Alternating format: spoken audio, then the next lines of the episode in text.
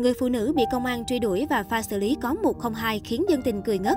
Mới đây, một tình huống có phần dở khóc dở cười được camera an ninh của một hộ gia đình ghi lại và sau khi chia sẻ lên mạng xã hội, đoạn clip khiến người xem không khỏi ngán ngẩm. Theo đó, nhóm người cả nam lẫn nữ không rõ lý do vì sao bị công an truy đuổi, có thể là vì tụ tập đông người giữa thời điểm dịch bệnh căng thẳng.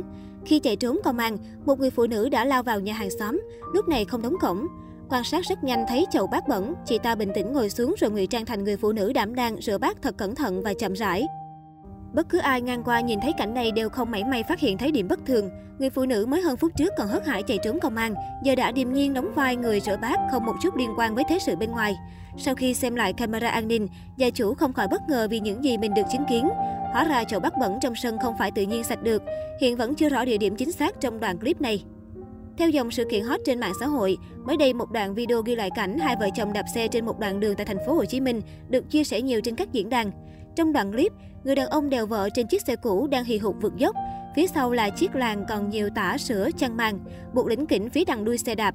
Sau đó, một người đàn ông chạy xe máy cùng chiều, thấy hoàn cảnh đáng thương, liền đi theo để hỏi chuyện hai vợ chồng. Người vợ cho biết, chị đang mang bầu tháng thứ 8. Do thất nghiệp không thể gắn gượng ở lại Sài Gòn thêm được nữa, chị cùng chồng đành quyết tâm đạp xe về Sóc Trăng. Hỏi anh chị còn được bao nhiêu tiền mà dám đi một quãng đường xa như vậy? Chị trả lời thật thà, còn có 100 ngàn thôi anh ơi. 100 ngàn sao đủ về nhà? Chàng thanh niên tiếp lời. Chị cười tươi nói mấy tháng làm việc dành dụm giờ đã tiêu xài hết, giờ sạch túi phải về quê. Một nụ cười méo xệ trên gương mặt người phụ nữ với chiếc bụng đã to vượt mặt. Cứ đi được khoảng một tiếng, hai vợ chồng lại xuống xe ngồi nghỉ bên đường. Khi qua cầu, chị phải xuống xe đi bộ, anh dắt xe lên giữa cầu, rồi cả hai mới đi tiếp. Đến đại lộ Nguyễn Văn Linh, Mạnh Thường Quân giả từ hai vợ chồng, anh gửi tặng chị 5 triệu làm lộ phí cùng lời chúc bùi ngùi đầy thương cảm. Đôi vợ chồng không ngất lời cảm ơn trong nước mắt. Được biết, đoạn clip do anh Lê Thân Thiện ghi lại vào ngày 1 tháng 10 tại đại lộ Nguyễn Văn Linh, Sài Gòn. Anh Thiện là một trong những YouTuber nổi tiếng có hơn 600.000 lượt theo dõi. Trong thời gian giãn cách, anh cùng nhiều nhà hảo tâm đã tích cực làm công tác thiện nguyện, giúp đỡ nhiều hoàn cảnh khó khăn. Sau khi bắt gặp đôi vợ chồng thai phụ đạp xe về Sóc Trăng, anh Thiện đã tặng chút tiền làm lộ phí đi đường, đồng thời tìm cách giúp cả hai qua điểm chốt. Nhờ sự giúp đỡ của chàng trai trẻ, trong chiều 2 tháng 10, cả hai vợ chồng đã đến được chốt cuối tại ranh giới tỉnh Long An. Sau khi được lực lượng an ninh cho xét nghiệm nhanh với kết quả cả hai đều âm tính, các nhân viên cũng ân cần gửi cho anh chị hai hộp cơm và thêm vài chai nước suối để đi đường. Cả hai lại lên xe, tiếp tục cuộc hành trình còn dang dở.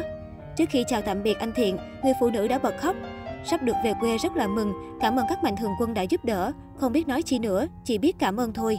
Trước đó vào tối 30 tháng 9, hàng nghìn người ở thành phố Hồ Chí Minh sau khi nghe tin thành phố nới lỏng giãn cách từ 0 giờ ngày 1 tháng 10 đã khăn gói tự ý chạy xe máy trở về quê.